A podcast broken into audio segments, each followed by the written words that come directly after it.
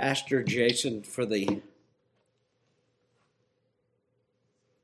Bible study he has given to us and drawing things into a true systematic structure of our understanding of the Westminster Shorter Catechism. And so we are much thankful for that.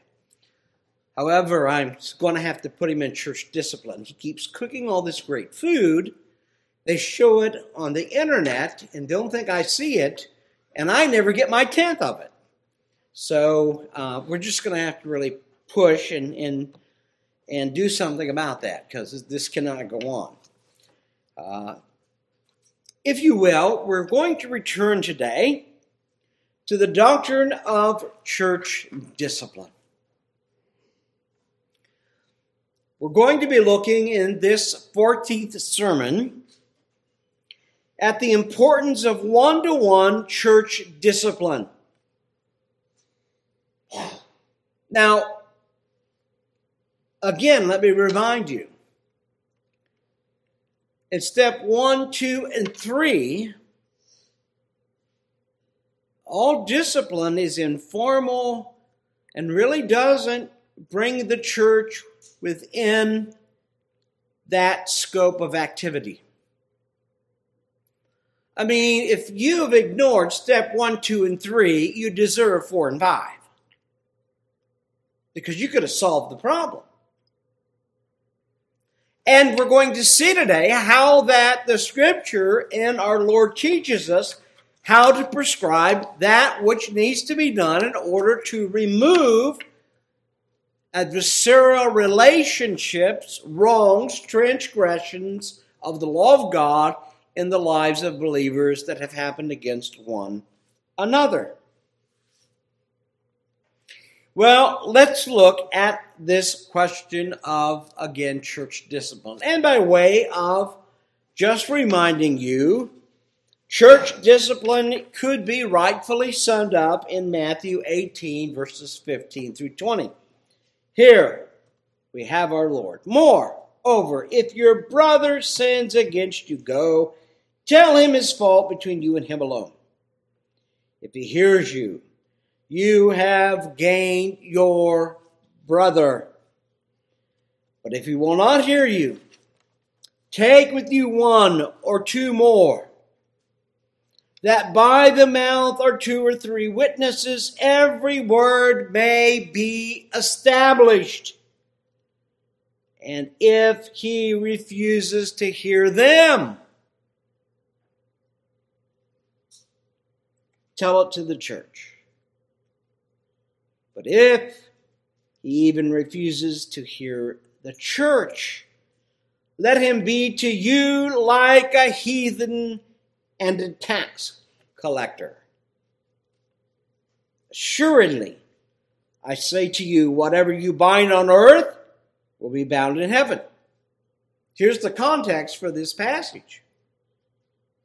Context being church discipline if you bind someone to church discipline as the church, if you make a pronouncement, this person has no reason to believe to be a Christian. They will not obey, and rebellion, the Bible says, is the sin of witchcraft. So assuredly, I say to you, whatever you bind on earth will be bound in heaven. That is putting a lot of authority at the hands of men called to justly censure you after your failure to deal with your sins yourself. And whatever you loose on earth will be loosed in heaven. Again, I say to you that if two of you agree on earth concerning anything they ask, it will be done for them by my Father in heaven. For where two or three, here's the right context for this verse church discipline. For where two or three are gathered together in my name, I am there in the midst of them. Now, we began three Sundays ago teaching on the meaning of church discipline. And we carefully noted that the etymological root of this idea of church discipline is really found in the idea of one who is learning, one who is in education, one who is tutoring, or one who is, if you will, teaching an individual, teaching them how to live the Christian life. We have said there is both a positive and negative structure to all discipline. And we also have looked at the positive and preventative discipline and the Lord's Day Sabbath, where we saw that corrective discipline became very important if the prescriptive discipline could not. Now, corrective, though, would include both self and church discipline. If you can't resolve it yourself, if you can't resolve it one to one or one to one with two witnesses, then it goes to the church. Corrective discipline begins with self discipline. You're correcting your transgressions. So, no matter what we do prescriptively in proclaiming the Word of God to you, it still falls to you to solve the problem. It's not my job. When I'm called in to solve the problem, that's my job. But that's not my job. My job isn't to run around with a little piece of paper and write up all your sins during the week. A, you sin so much, I wouldn't be able to have that much paper without running up a huge debt. And secondly, that's just not what I'm called to do. We're each called to do that ourselves. I want you to understand there is a strong component in all of this. You can end it by dealing with it. And it's going to fall to you in your actions. There is this negative side. Some have called it the dark side of the ministry. There are five steps we've been talking about. The first three being informal, not including self discipline. But if you would say self discipline, and then if you said one to one, and then if you said the other, that's self discipline is one of those five steps without the involvement of the organized church. So let's talk about this one to one and formal corrective church discipline today. As we now consider the process that we're looking at that is prescribed by the Bible, this is prescriptive. It begins here in Matthew with one believer who is seeking to help another believer in dealing with a personal transgression. And in particular, where that transgression has been and demonstrated to have been against them. Unlike self discipline, this process involves two individuals. It's no longer yourself. You know, you get up and you say, Oh, I, I did something, I thought something I shouldn't have thought. I need to make repentance of that. That's self discipline. That's just one person involved. But the next step includes two people the offender and the offended. Very important. It is in this first step in Matthew 18 15, which, as we read, states, Moreover, if your brother sins against you, Go and tell him his fault between you and him alone. One to one confrontation. The Bible, when there is sin, is always confrontive. And so it begins, even when we are seeking to resolve issues of sin, transgression against one another. All counseling begins with you going and confronting them and resolving the issue. In this step, which we have designated step two, we are dealing with a matter that stays between two Christians and is shared with no one else. You got a problem. Your problem is with me. You come to me, and I come to you, and I share it with no one else.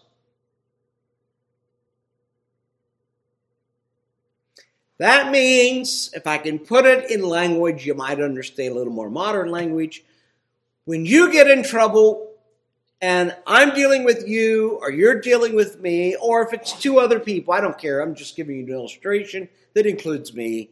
You don't run and blab everything off to other people. You violated step two already. This is not a public. Once you make it public, it's going to go public. There will be no step three. You've now invoked church discipline from a public point of view. Some people really believe that that which is done in private or secret is okay just as long as you only tell one person at a time and you tell them not to tell anybody else. But it's not. This is your and that person's business alone. You have no warrant from God to share that with anyone else. As soon as you do, you have become a sinner. You've violated the Word of God. You've transgressed the command. Do you understand? This is serious stuff. How we deal with this is by the prescription that is given to us. But once it's in public, once it's been confessed, whether it's to the church in public, those who represent the church, the elders and the ministers, the pastors of the church, once you tell others and let them know, it's no longer private. It's not you yourself dealing with it. It's not you and someone else who says, Hey, I've been trespassed against, you've sinned against me, and you deal with it. As soon as you go public with it, you're in public. There's no taking it back. You can't call them up and say, you know, I came and talked to you about this. Just pretend it didn't happen, okay? Don't work. Don't work. As we say in our generation, you let the cat out of the bag. Well, I don't know if anybody does that anymore. Those of you who have cats maybe understand the whole point. You got a cat in the bag, you let him out, the cat's out of the bag. It's real simple. You caught it, you had it shut up, and then you open the bag and out it came. Now you're going to have a hard time catching it. I don't know if you've ever tried to catch a cat that doesn't want to be caught. My brother says, Come up to our house. We were going somewhere. And he says, Stop and, and take the cat out and feed it. Uh huh. I'm a dog person. I had never dealt with a cat, ever, except for when I was five years old. Mom got me a cot. It was there about a week, and then she said it ran off. She actually drove it off somewhere, dumped it out, and that was the end of it. I chased that cat for an hour. through that house. An hour. I tried giving it food. It didn't want to do that either. It didn't know me. It didn't want anything to do with me. When you get the cat out of the bag, it's hard to put it back in the bag. You chase it, and you chase it, and you chase it. Most cats are not going to let you catch them. So it is when you let something out that's private, you've opened up a different doorway.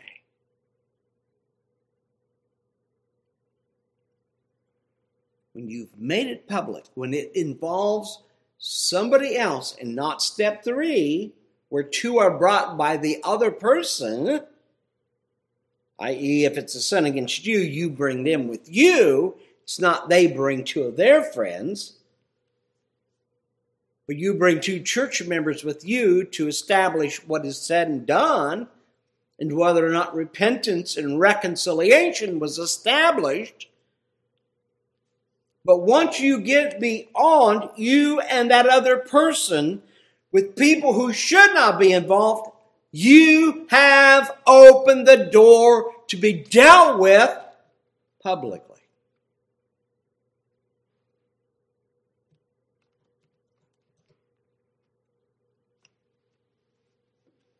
And so it is.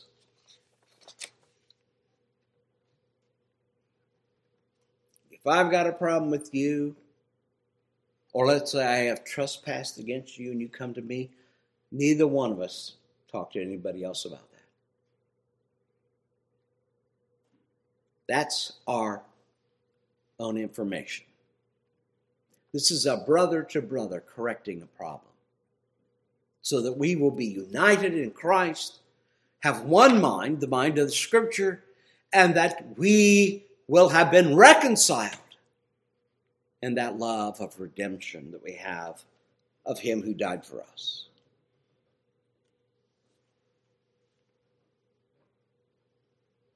This is where we, one to one, confront another about what he believes to be the other's brother's sin or sisters. I mean, it's I'm using it in the meaning of those who say they're in Christ.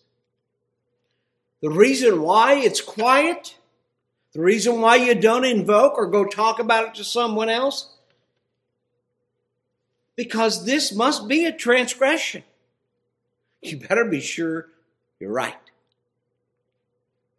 It has to be a transgression of God's law, not an opinion or your personal preference about something.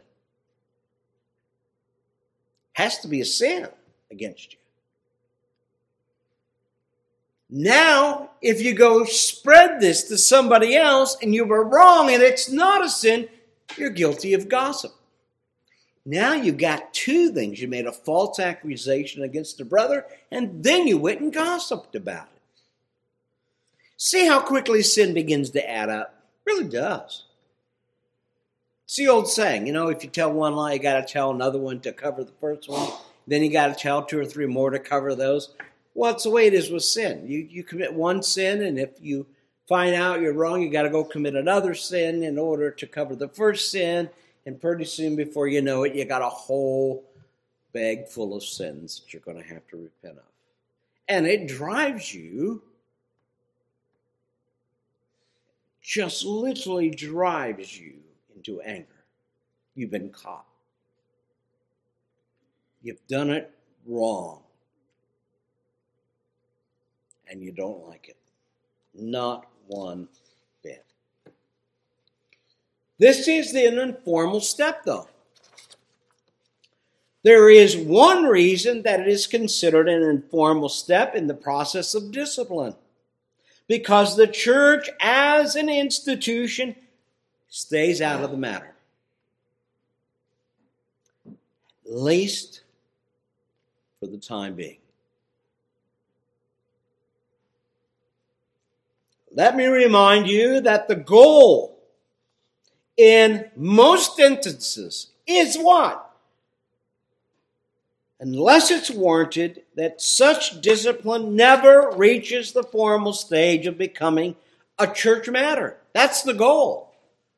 You're trying to avoid it becoming a church matter. You got to remember something. If it becomes a church matter, you're drug into that church matter as well.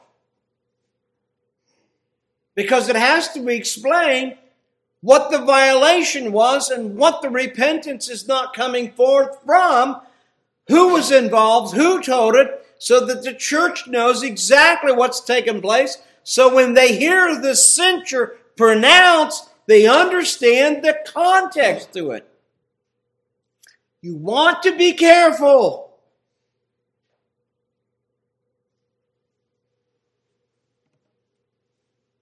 Don't let it become a church matter. Because this is where you're going.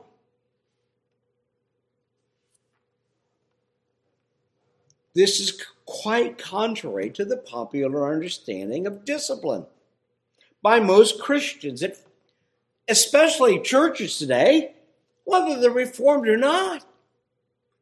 They don't do it anymore. If they do do it,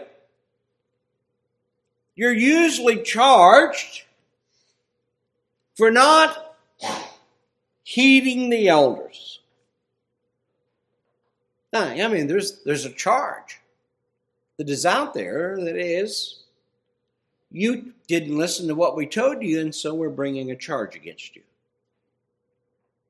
We don't have that. You've got to be charged in our denomination with a violation of the scripture. Because that's too much authority given just to make it carte blanche. Contumacy, which is what it's called, means you simply did not listen to us. Well, what if we were wrong? Can you still be charged with contumacy? Of course not. But that's why we said we will not let our churches file contumacy charges against anyone. Scripture confession to support it, and explain the violation thereof. We want to do it the way the Word of God tells us to do it. We don't want to make it up as we go. We just don't want to say, well, you didn't listen to us. We can say that when we say, this is what the Word of God said, you didn't listen. But it's because you ignored, you violated the Word of God. At the heart of every sin must be a transgression of God's word.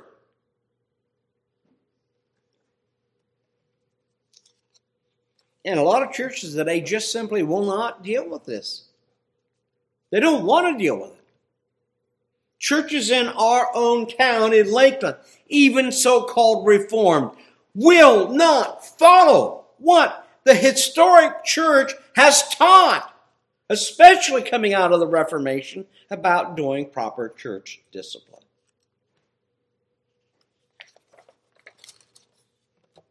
And so we have a mess. An absolute mess. But I'll talk about that later. Because I'm still thinking about naming some names and some churches. because they've sinned against us by receiving any kind of report when no report should have been given. And they participated in their sins. And this has gone on for a long time. And we've been very quiet about it, but you know what? The worm has turned. And maybe it's time to fight back on the basis of the Word of God and call them out by name.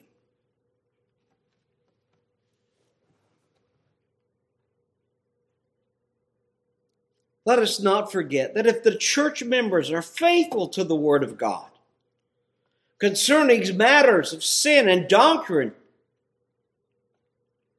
we never need to reach out to step four and five in this process. We never have to go to it. Given its importance, we shall invest more time on this particular step since our goal is to bring what? Resolution early in the process. Does anybody here really? Well, I guess there would be some people, but I would hope nobody in our church would want to be in a process of being at war with another person, in trial, a warfare, advocating against, angry with, saying things that do not bring resolution. When our duty is to keep peace and to have love for one another.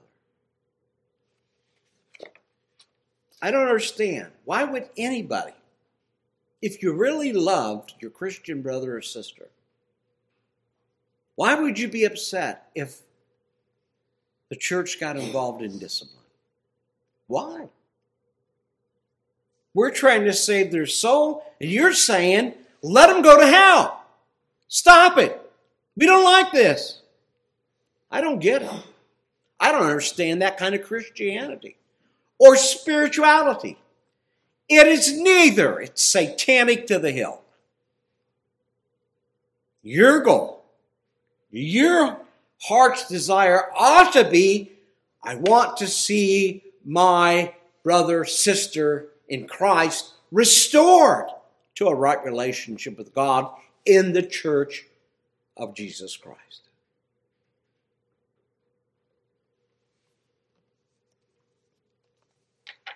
Well, our Lord stretches out a scenario here into which one brother has wronged another by transgressing God's law. In reply, our Lord Jesus commands.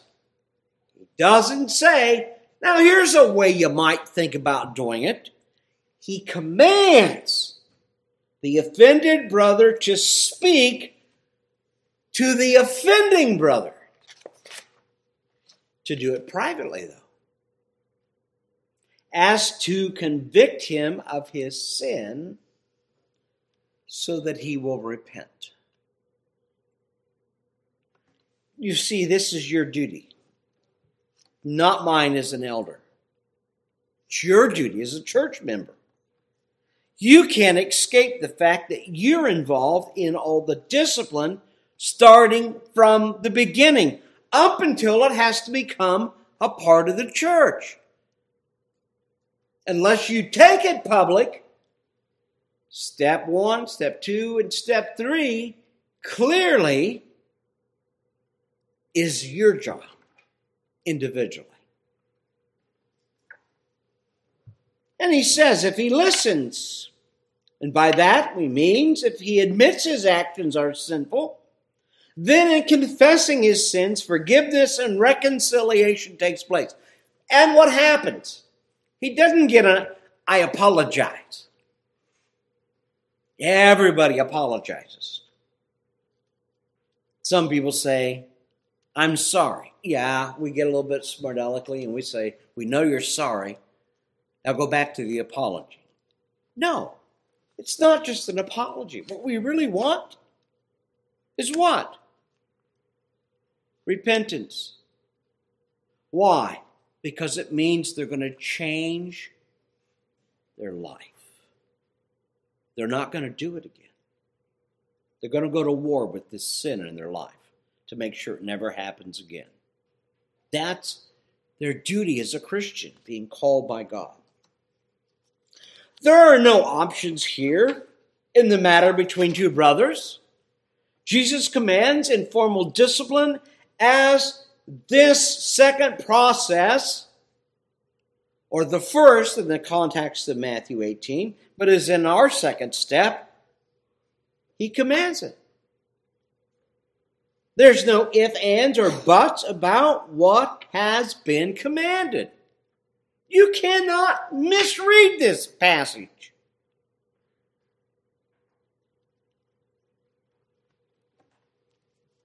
where there are unreconciled issues, church discipline is what? Mandatory.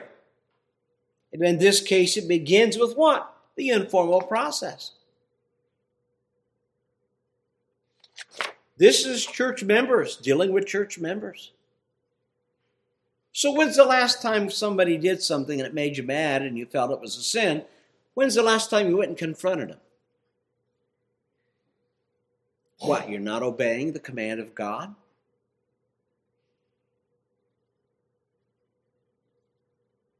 Because that'd be a violation of the command as well. And that would be a sin against God, against His Word.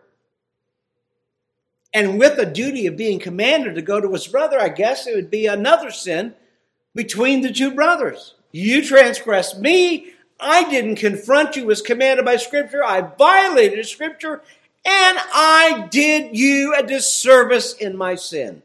So you were affected by my sin. Let us remember that God holds church members responsible for failing to do this type of discipline when it is warranted. It is true that the offending brother is commanded in Matthew 5 23 through 24 to go immediately to the offended brother and make things right. Matthew 5 23 says, Therefore, if you bring your gift to the altar, and there remember that your brother has something against you.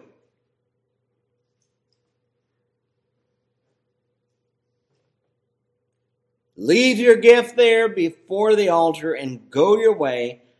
First be reconciled to your brother, and then come and offer your gift to God. Well, it's true.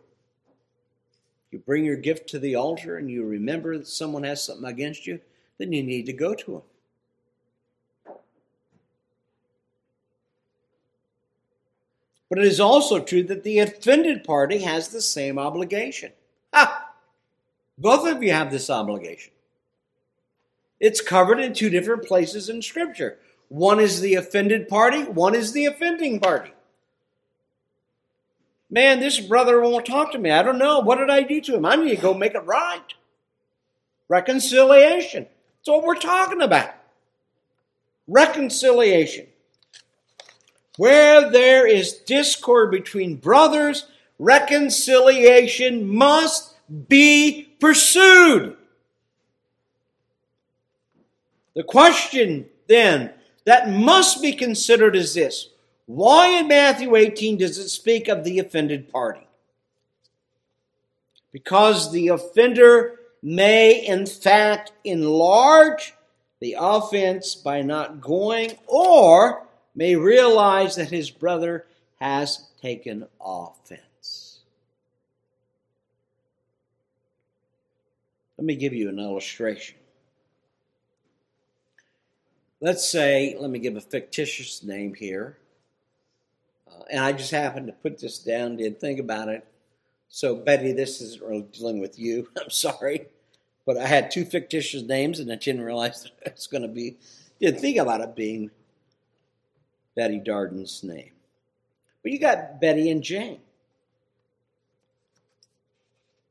In this event that takes place, Jane responds, Oh, Betty, I'm so sorry. I didn't have the faintest idea what was happening between them. Let me explain. And so on. After a good laugh and a hug, the two old friends are reconciled. In fact, there was no offense, only a misunderstanding. Sadly, such misunderstandings have kept some friends separated from each other for years. It is only when the offended party knows that there is a problem, when there has been a misunderstanding, that reconciliation can be reached. That's what it really was a misunderstanding. For that reason, the offended party must make the first move. Whoa, wait a minute. I, I didn't mean anything by that. And if you did that, I'm sorry. I ask apology. I sure didn't mean to do that. But I can't justify it. If you're offended, you're offended. But it's simply a misunderstanding. You got to bring reconciliation, even if it's not a sin. If there is a misunderstanding that drives two Christians apart, you must deal with it.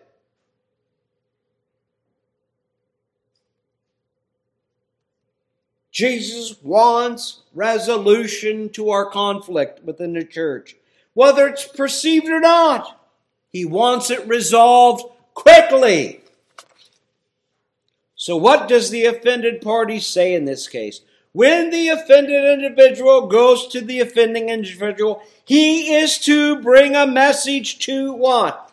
Convict him. Of what? Of his transgression. Yet Luke 17:3 adds this wrinkle to it. In which we're told, take heed to yourself. If your brother sins against you, rebuke him, and if he repents, forgive him.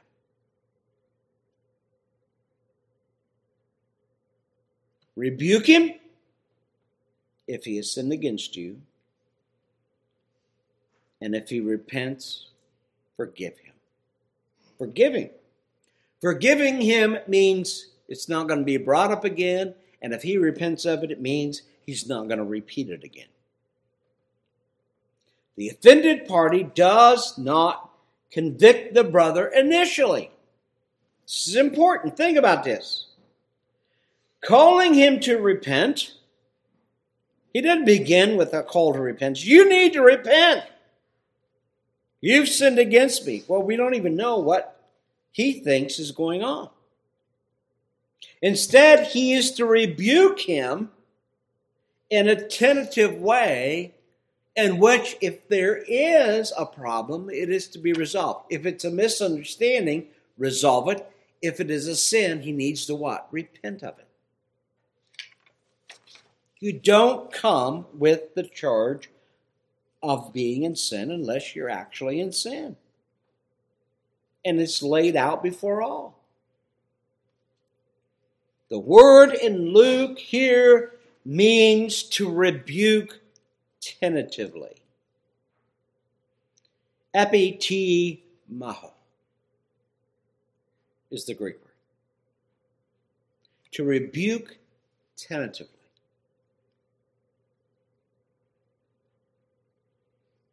In other words, the offended brother first goes to the offending brother and explains the situation as he perceives it. That's the rebuke.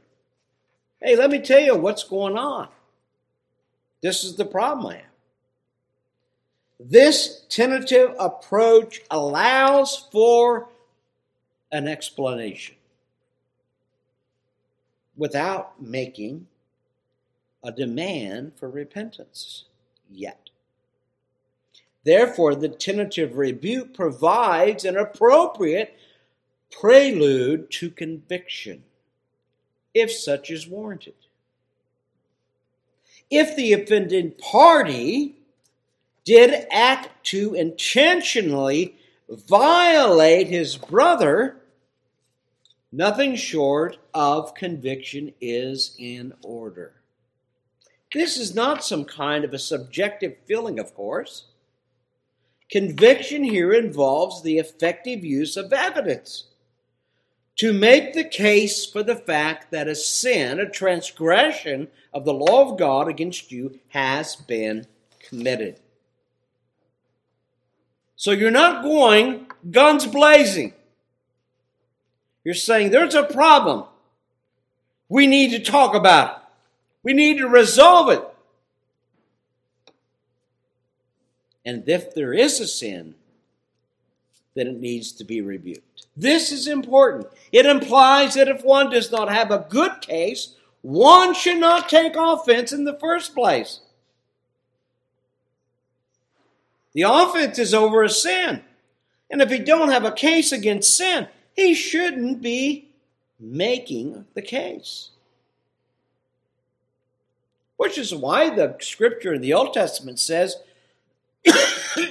excuse me, if you bring a charge against someone and it's found innocent, you're to be dealt with in the same way that you wanted them to be dealt with.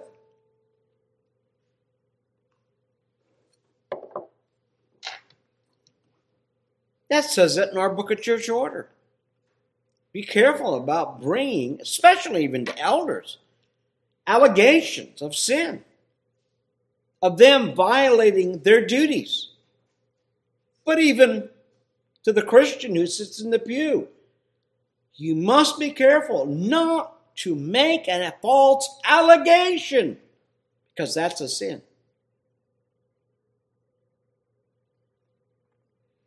This eliminates the case of merely hurt feelings where there is no transgression against the law of God.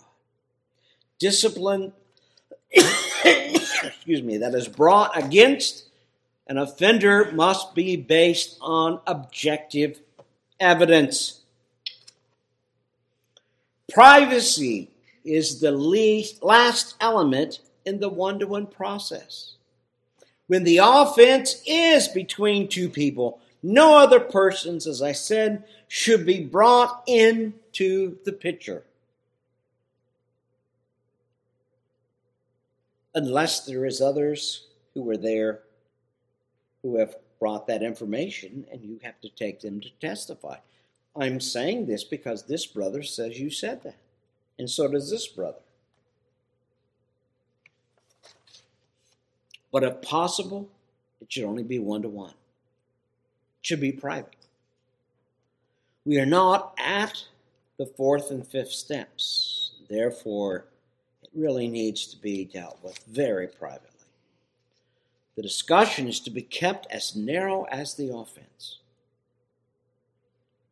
You're there to deal with one basic issue. Deal with it and bring nothing else to bear on it. That said, the promise of absolute privacy is always out of the question. I mean, there's no way to make it absolute privacy because if they won't repent and you bring in witnesses to see what you say and establish every word and they won't repent, it's going to go public. So there's no concept of an absolute privacy involved. You never can offer that. It's impossible. Not in an ecclesiastical setting. You can make that in the world setting, but you can't make it in an ecclesiastical setting. It just may be that reconciliation cannot be had by means of this second step. The offended brother must not bind himself to such a promise. That is to what?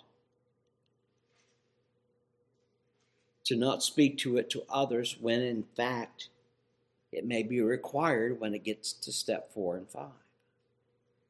Or even step three, bringing in two witnesses. No longer can you say, this is absolute private. Because the scripture requires you to confess it, to say it, to establish it, to establish the allegation, to show the fact there is rebellion and a refusal to repent of the transgression. The goal, remember, is what? Reconciliation. That's all we're trying to do. To get the church to live in unity and peace one with another. That is what Jesus says to us here in Matthew 18. To win your brother is to become reconciled to him. What does this involve? It does involve an apology, yes, there's no question. There's no substitute for forgiveness. These words represent two different things.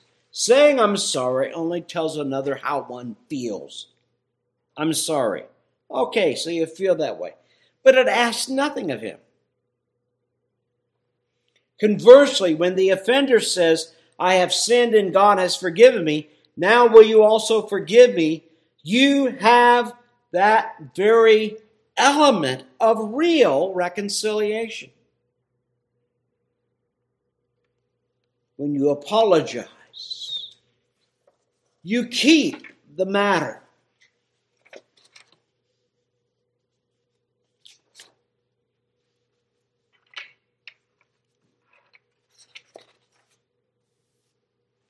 In your own court, as it were, and we say in sports, so to speak.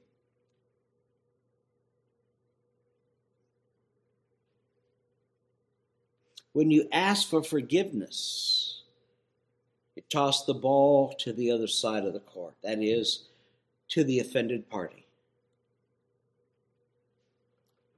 But to ask for forgiveness requires you to not repeat the offense again. There's always a duty, an obligation in seeking repentance and forgiveness for sin and transgression. He must now do something with it. When he replies, I forgive you, he makes a promise never to raise the matter again to you, or he'll never raise it to anyone else. The matter is closed. This is what true forgiveness is. The promise is made irrespective of how one feels. Forgiveness is granted only on the after action of a real repentance. While we must forgive in our hearts, we may only grant forgiveness upon true repentance. Otherwise, you could not carry the matter on through the subsequent steps that we're going to be studying in this process of discipline. Reconciliation not only closes the matter, it restores friendship between two people who once had a relationship. Forgiveness clears the way to that friendship. Often this is missed, and people don't realize the purpose. You see, church discipline has a bad name. Everybody thinks, oh man, now they're going to give him a beating. No, we're trying to reconcile a person who has committed trespass to get him back into fellowship with the people of the church. Forgiveness becomes the method. The matter is closed and nothing more needs to be done once forgiveness is granted. The full intent of reconciliation is a restored relationship. If no efforts are made to restore relations, or if not some kind of improvement on them, the relationship will deteriorate. Forgiveness or not doesn't make any difference. What about the little minor offenses? Somebody says, well, yeah, could be an offense. What do I do? Well, the Bible says love covers a multitude of sins. There may be missteps and it's only a matter of something that actually is not setting a rock, blocking your way. It's not an obstruction to going forward in your life with this friend. Love will cover a multitude of sin, but it doesn't cover every transgression between two people, especially when the transgression has offended another person. Step two in discipline is not fail proof. God provides another informal step after it. So just because you do it and you do it right, which will please God, it doesn't mean the outcome is going to be that person will repent and reconciliation will be made. That requires step three, which we will consider next Lord's Day in our worship service. But if you get nothing else, what I really want you to get right now is this church discipline is not, never has been intended to try to punish someone. God alone does the punishing.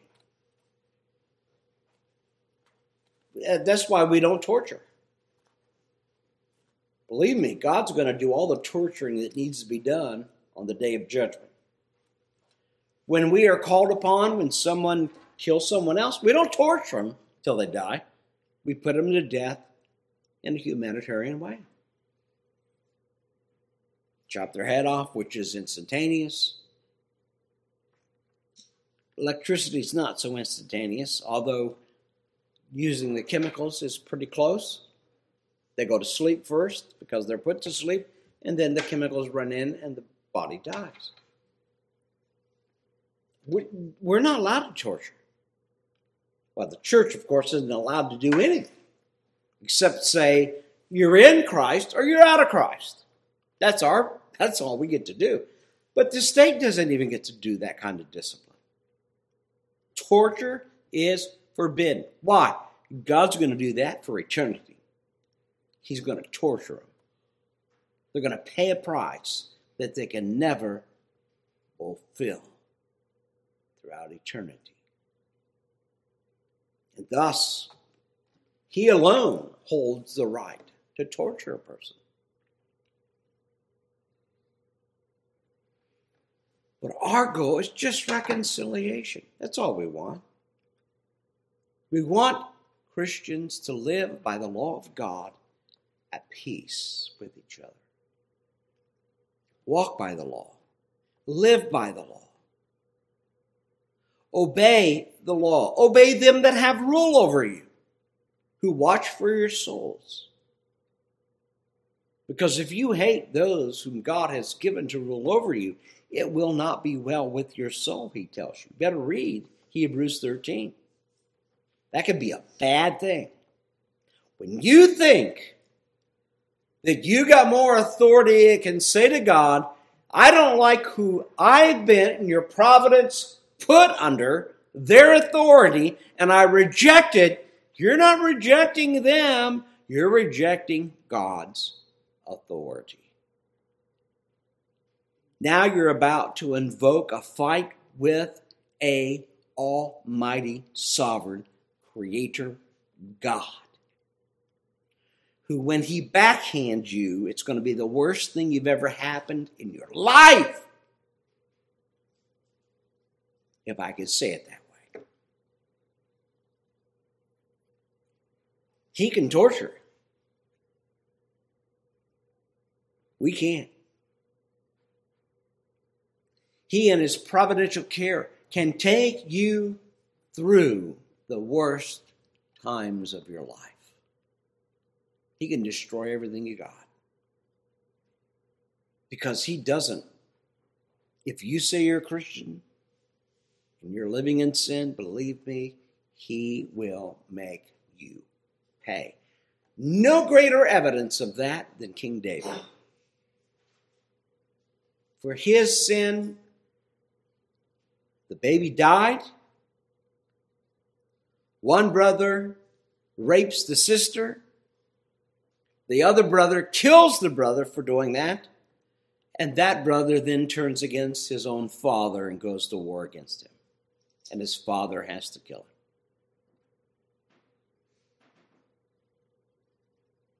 Sin brings an effect. And sometimes in the providence of God, it becomes more than just a conviction. It becomes real punishment on this side of death. And God says, Well, you want to see how nasty you can get?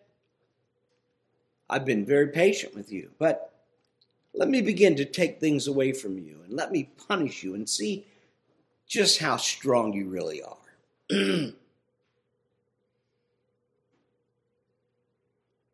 and some of the things that we hold dearest in life may be taken from us. Just because we're too foolish to stop and ask forgiveness of sin and reconcile. That's the goal here. We have no other goal. Wish we would. Wish we had a different way of doing things. Can't do it. This is what he says.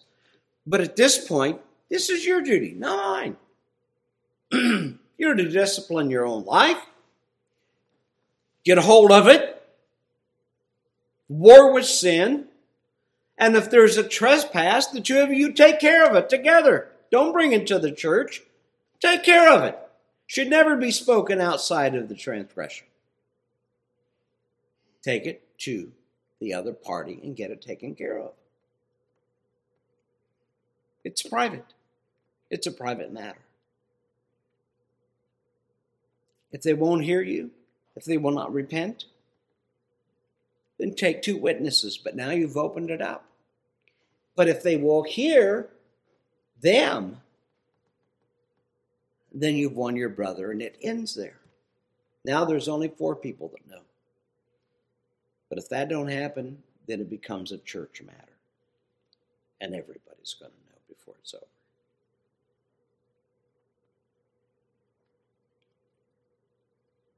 Don't try to tempt God in seeing what He can do to bring you to repentance over your sin. You're not going to like it. I always lived with that fear in my life. I never wanted to offend a living God. That's what Hebrews says. Don't offend a living God. And don't make him angry. That's the wrong thing to do. Because you're not going to like it. Because he's going to see you as simply stepping the blood of his son under your feet. You're saying to him, I don't care. He's not going to tolerate it. Please take heed to what is said here today. Take heed to what is said in Matthew. Solve these problems. Let's get them done informally so that we don't have to deal with them formally. So that we don't have, as a whole body, to have to moan and cry and pray and ask God, oh, give us repentance before bad things begin to happen.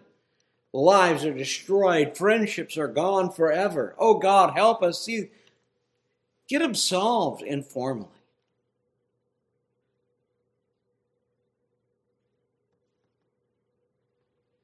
because it's so important. But it may not happen. You may have to go on to step three, and then step four, and then finally step five. But we'll talk about that. I'll take you through this so that you'll exactly know how to deal with issues in church discipline. I've already laid the doctrine down in our own book of church order. I mean, it's, we've prescribed it out of the confession. We've said, well, this is the process, this is what you need to do. But don't confuse sin with misunderstanding when there is no transgression. That means you got to really think through your evidence and ask the question did they violate the law of God to me and how? Now, the best place to do that is looking at the larger and shorter catechism it'll lay it out for you pretty good. On the other hand, if it's a misunderstanding, get it reconciled. Don't let misunderstanding separate you from someone else for years. That's horrible.